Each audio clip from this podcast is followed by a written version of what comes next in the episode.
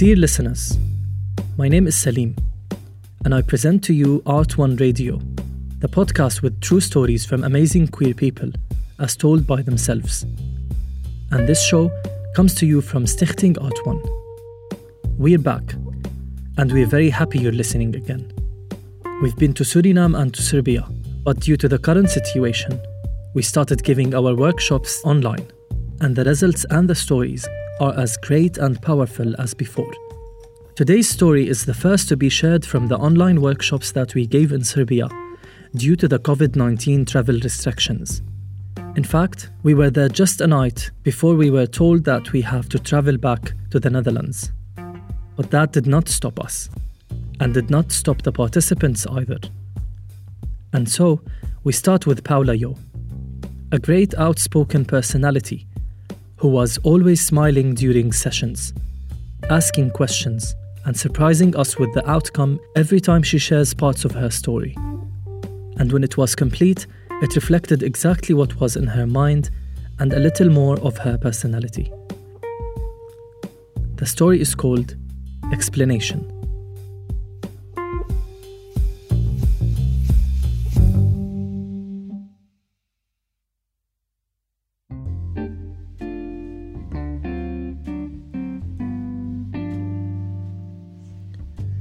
Dating apps are nowadays very, very popular. They're also very useful and quite fun to use. Of course, meeting people one on one is always better and somehow more romantic option, but it's not always available for some people, like for example LGBTQ plus people. Dating online can be perfect way to find a soulmate for them. Okay, download complete. Let's see. Hmm. Profile name, okay. Age, okay.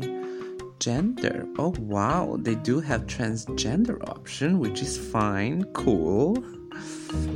Oh, body type, okay. Sex position. Oh, seriously? Well, that's so rude. like, oh my god. Okay, so let's see. Uh, skin type. Skin type? Well, I'm not white, obviously, but I'm not black either, so what am I? I mean, okay, I will go with Latin. Latino girl. Description. Oh, okay, so I should write something about myself here. Um, well, I'm just a regular transgender girl looking for a soulmate. what a cliche. After you have logged in to this dating app, um, you can see only a few face photos and a lot of six packs without a head.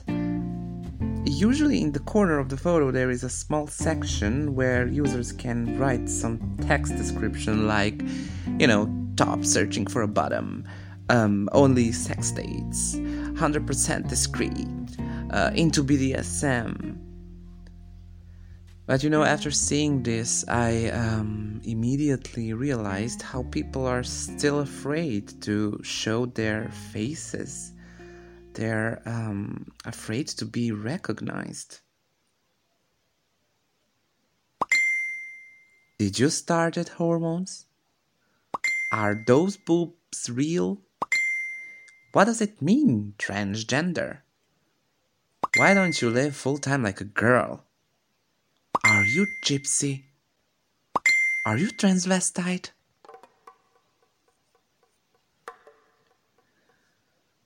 The enthusiastic smile I had on my face as a result of uh, excitement for using this app was immediately gone, and the anxiety started kick in. My heart started beating like crazy, and I started to tremble.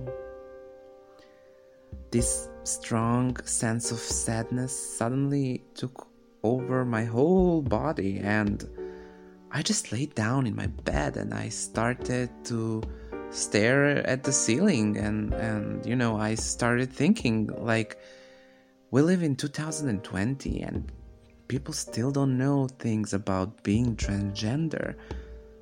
Is it possible that I will end up alone and maybe never experience the feeling, you know, that people get when they are romantically fulfilled? After almost two hours of laying down and thinking over and over again, I finally took the strength to call my friend and uh, tell her about my experience. She was not surprised at all that people don't know much about being transgender, you know. But she was more surprised about the energy I give in explaining myself and you know, she she just asked me, "Why do you do that? You don't need to go into so much details about yourself. Like people should be interested in you personally, not your gender. Like why do you explain yourself so much?" This question made me think a lot. I was explaining myself whole life basically. Like in school. Kids would avoid playing with me. They would shout, Go away, you're gypsy, your family's bad. They steal and they're dirty and you're lazy and bad at mathematics. My mom would notice that I like taking her makeup and her clothes, and that I love playing with dolls and to be around the girls, you know, the cliche stuff.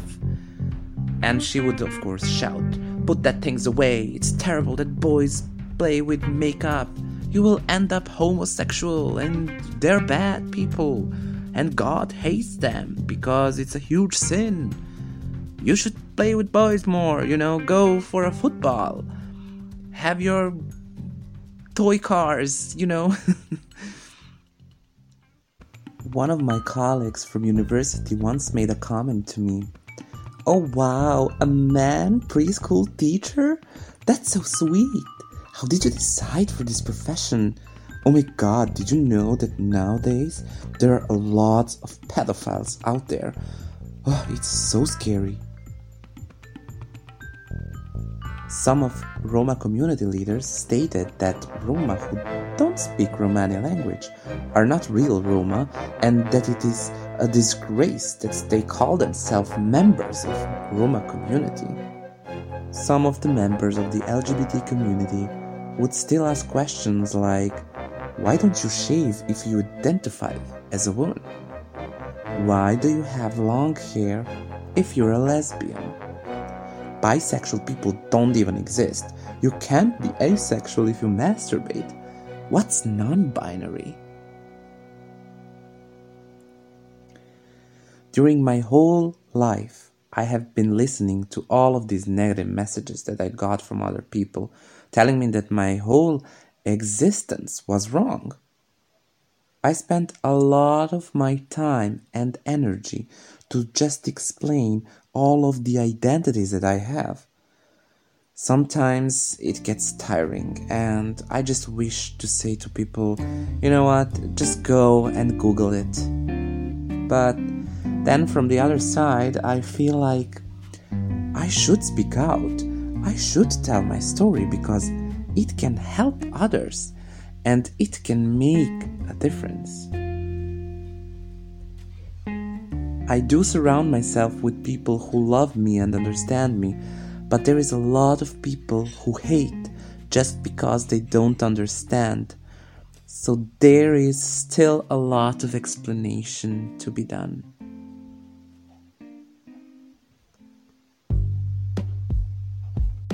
Did the story touch your feelings?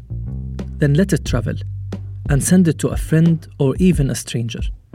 You can also rate our podcast in your podcast app. That way, you help us to reach a wider audience and new listeners. Thank you for listening. Until next week.